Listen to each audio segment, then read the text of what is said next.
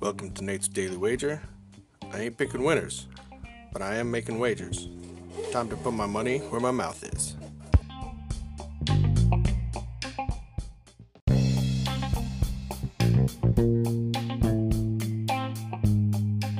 This is Nate's Wager for February 2nd, 2020.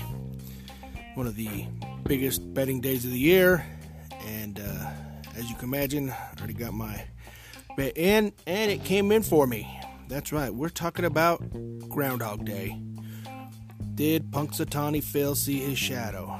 I looked at the weather forecast. Looked like there was going to be a light bit of snow, so it was going to be overcast, and uh, I went with the no. And he did not, so already got that going. Day starting out fantastic. Early spring and a little bit of change in my pocket. Now, let's go on to this other little game that we have going on today. I gave you the props yesterday. Today, unfortunately, I didn't talk to cousin Vinny before I laid my wager, but it is what it is. So, I'm taking the 49ers at plus one and a half. I think it's going to be a close game. I think it's going to come down to the wire. I like having that extra one and a half on my side, especially that hook. So, we're going 49ers plus one and a half over the Chiefs in the Super Bowl. See anything better than that? Pound it. That's my pick, and I'm sticking to it. Cuz, let them know what you know. Hit them.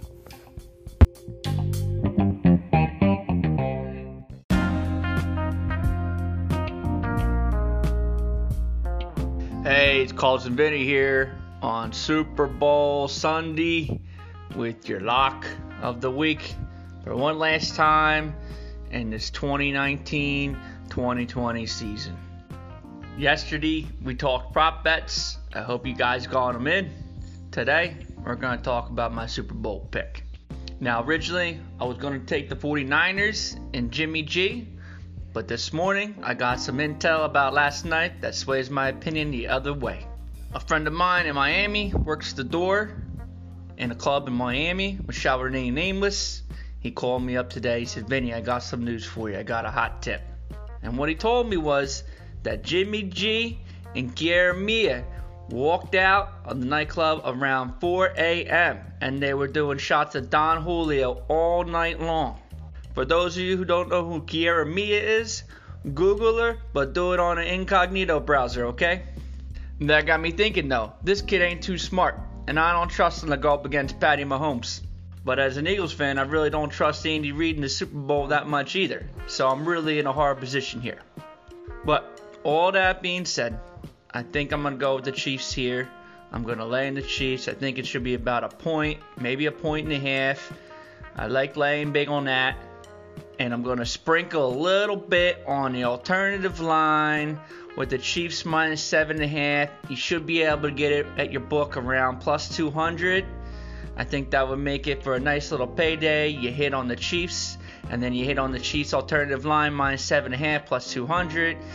You're walking with a nice chunk of change to take to the bank and lock it up.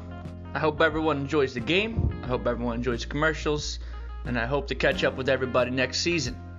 And that being said, until next season, it's Cousin Vinny here with your Super Bowl lock of the week.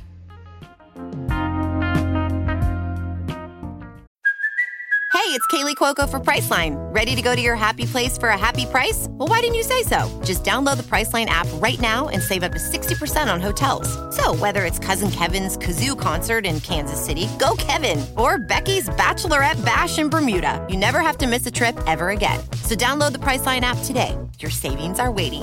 Go to your happy place for a happy price. Go to your happy price, Priceline.